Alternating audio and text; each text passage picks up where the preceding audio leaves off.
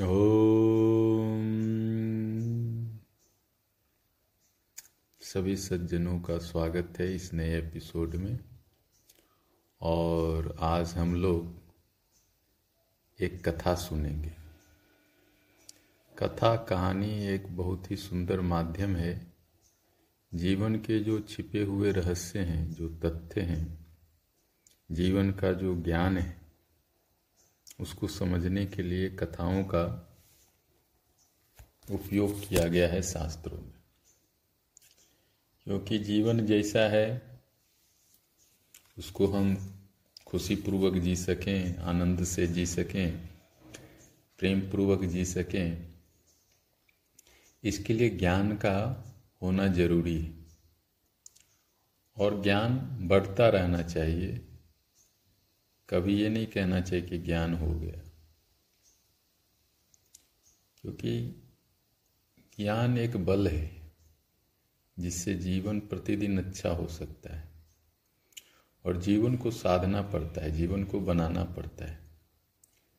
एक तो जीवन जैसा मिला है, ठीक है, जैसा मिला है, ईश्वर की कृपा है, माता प्रकृति की कृपा है। लेकिन इसमें ज्ञान थोड़ा थोड़ा हम जोड़ते रहें तो जीवन बहुत सुंदर हो सकता है। तो एक कथा हम पढ़ रहे थे जो मुझे बहुत अच्छा लगा।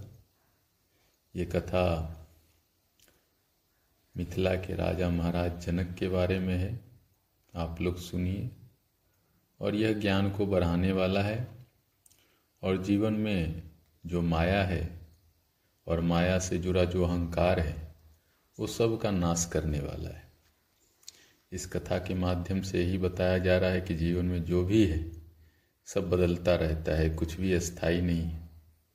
अब हम लोग बच्चे थे, अभी जवान हैं, फिर वृद्ध हो जाएँगे, फिर चले जाएँगे। शरीर भी अपना नहीं है, शरीर भी बदलता रहता है, चला जाता है। धन, पद, घर, कुछ भी नहीं, कहाँ पैदा होते हैं, कहाँ पलते हैं, कहाँ कमाते हैं, कुछ भी अस्थाई नहीं है।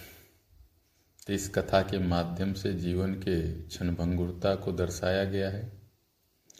आइए सुनते हैं। मिथिला नरेश महाराज जनक एक दिन अपने राजभवन में सो रहे थे। नींद में उन्होंने एक बड़ा ही अद्भुत सपना देखा कि मिथिला पर किसी शत्रु राजा ने आक्रमण कर दिया है। उसकी अपार सेना ने मिथिला नगर को घेर लिया है और शत्रु के साथ भारी युद्ध, भारी संग्राम छिड़ गया है। उस युद्ध में महाराज जनक की सेना, मिथिला की सेना हार गई, पराजित हो गई। महाराज जनक को बंदी बना लिया गया। शत्रु राजा ने आज्ञा दी कि जनक के प्राण नहीं लिए जाएँगे। लेकिन उनके सारे वस्त्र आभूषण उतार दो और उनको इस राज्य से बाहर निकाल दो। और उस शत्रु राजा ने यह भी घोषणा की कि राजा जनक को जो भी भोजन देगा, आवास देगा, मदद देगा, उसे प्राण दंड दिया जाएगा। राजा जनक के वस्त्र, आभूषण आदि उतार दिए गए। एक छोटे से वस्त्र में कमर में लपेटे हुए राजभवन से निकल गए।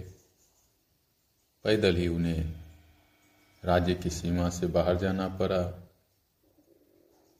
राजा के भय से कोई उनसे बोलता चालता नहीं था। उनके पैरों में छाले पड़ गए चलते चलते कभी वृक्ष के नीचे बैठे, कभी भूखे, सोना पड़ता था। कोई भी व्यक्ति उनके ही प्रजा, उनके ही राज्य में डर के मारे कोई उनको मदद नहीं करता था। कई दिनों तक राजा को भूखा रहना पड़ा। एक भी दाना अन्न का नसीब नहीं हुआ। अब राजा जनक जनक नहीं थे, राजा नहीं थे। अब एक भिक्षुक जैसे रह रहे थे। उनके बाल बिखरे हुए, शरीर में धूल लगा हुआ, भूख से व्याकुल। चलते चलते एक नगर में पहुँचे। उनको पता लगा वहाँ कोई अन्य क्षेत्र है जहाँ भिखारियों को भूखों को खिचड़ी दी जाती। बड़े आशा और खुशी से जनक वहाँ पहुँचे, लेकिन तब तक खिचड़ी बट चुकी थी। बांटने वाला द्वार बंद कर रहा था। यह देखकर जनक भूख से चक्कर खा के बैठ गए। उनकी आँखों से आँसू बहने लगे। बांटने वाले कर्मचारी को उनकी दशा पर दया आ गई। उसने कहा, देख भाई, खिचड़ी तो है नहीं, लेकिन बर्तन में कुछ खुरचन लगी है। कहे तो मैं ले आऊँ, क्योंकि उसमें जल जाने की गंध तो आ रही है। जनक जी को लगा बराबर दान है। उन्होंने हाथ फैला दिया कि कुछ तो मिल जाए। कर्मचारी ने वो खिचड़ी ला के जो बर्तन में लगी थी, उसके, उनके हाथ पे रख दिया। उसी समय एक चील आया और झपट्टा मार के वो खिचड़ी भी ले गया। पंजा लगने से जनक का हाथ हिल गया और सारी जो खिचड़ी थी वो भी नीचे ज़मीन पे गिर गई। अब तो भूख के मारे जनक जी चिल्लाने लगे, रोने लगे।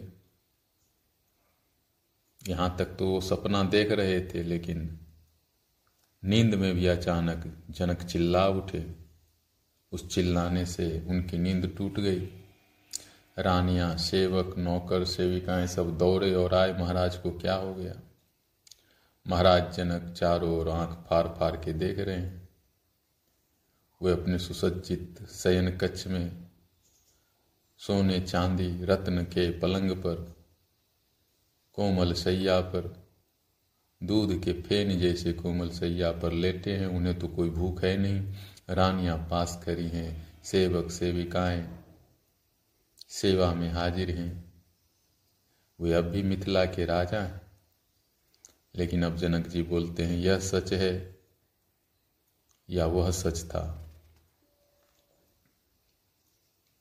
अभी जो मैं देख रहा था, मैं भिखारी हूँ। अनुभव तो वैसा ही था।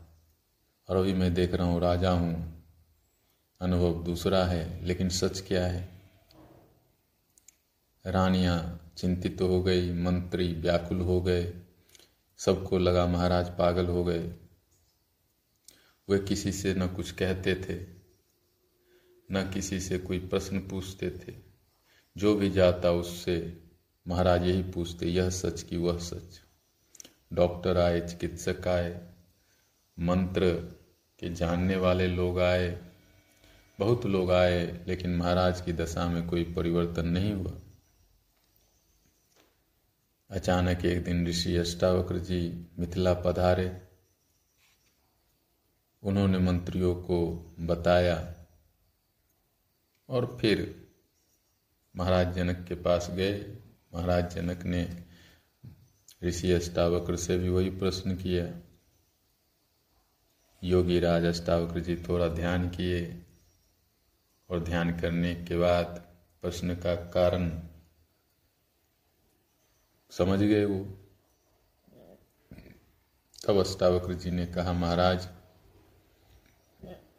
जब आप कटी में वस्त्र खंड लपेटे, अन्य क्षेत्र के द्वाप पर भिक्षुक के वेश में दोनों हाथ फैलाए खड़े थे और आपकी हथेली पर खिचड़ी की जो कुर्चन रखी गई थी उस समय यह राजमहल या राजा का वेश, रानियाँ, राजमंत्री, सेवक, सेविकाएँ थे क्या?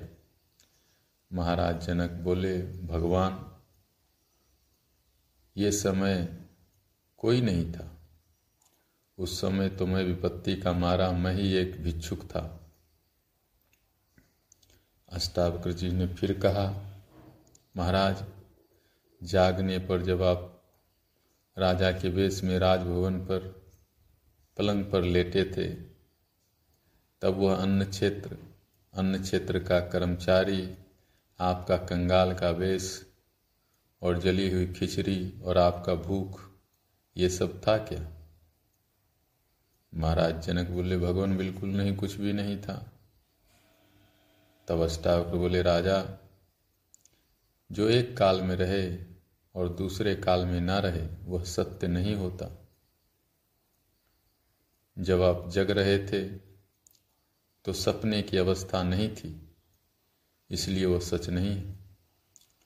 और सपने के समय में यह जगने की अवस्था नहीं थी, इसलिए यह भी सच नहीं है।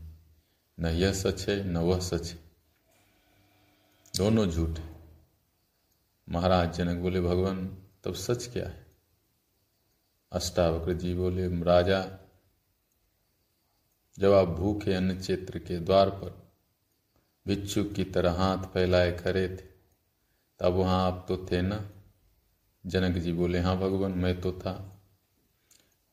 फिर अष्टावक्र बोले, राजा, और इस समय राजभवन में भी आप हैं ना? जनक बोले हाँ मैं तो यहाँ भी हूँ। तब अष्टावक्र बोले, राजा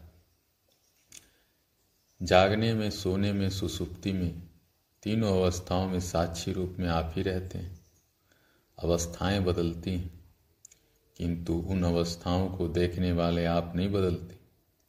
आप तो उन सब में रहते हैं, आप ही सच हैं, केवल आत्मा ही सत्य है। बहुत ही गहरा ज्ञान है, और इसको समझने की आवश्यकता है कि जब हम सोते हैं तब भी आत्मा ही स्वप्न देखता है और स्वप्न के अनुभव को समझता है। जब हम जगते हैं तो आत्मा ही जागृत अवस्था के सारे दृश्य प्रपंच को देखता है। आत्मा हर एक चीज़ को दर्पण की भांति देखता है, स्वप्न को भी, जागृत को भी। दृश्य बदल जाते हैं, लेकिन आत्मा नहीं बदलती। आत्मा ही सत्य है। स्वप्न के भी अनुभव बदल जाते हैं, जागृत के भी अनुभव बदल जाते हैं। इसीलिए इस कहानी से ये शिक्षा मिलती है कि व्यक्ति अमीर हो या गरीब हो, किसी भी परिस्थिति में हो, अपने आत्म तत्व का ख्याल करे। बाह्य दृश्य प्रपंच में ज़्यादा ना उलझे, क्योंकि परिस्थितियाँ तो बदलती रहती हैं।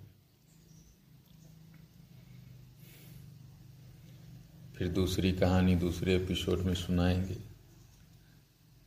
तब तक के लिए हरिओम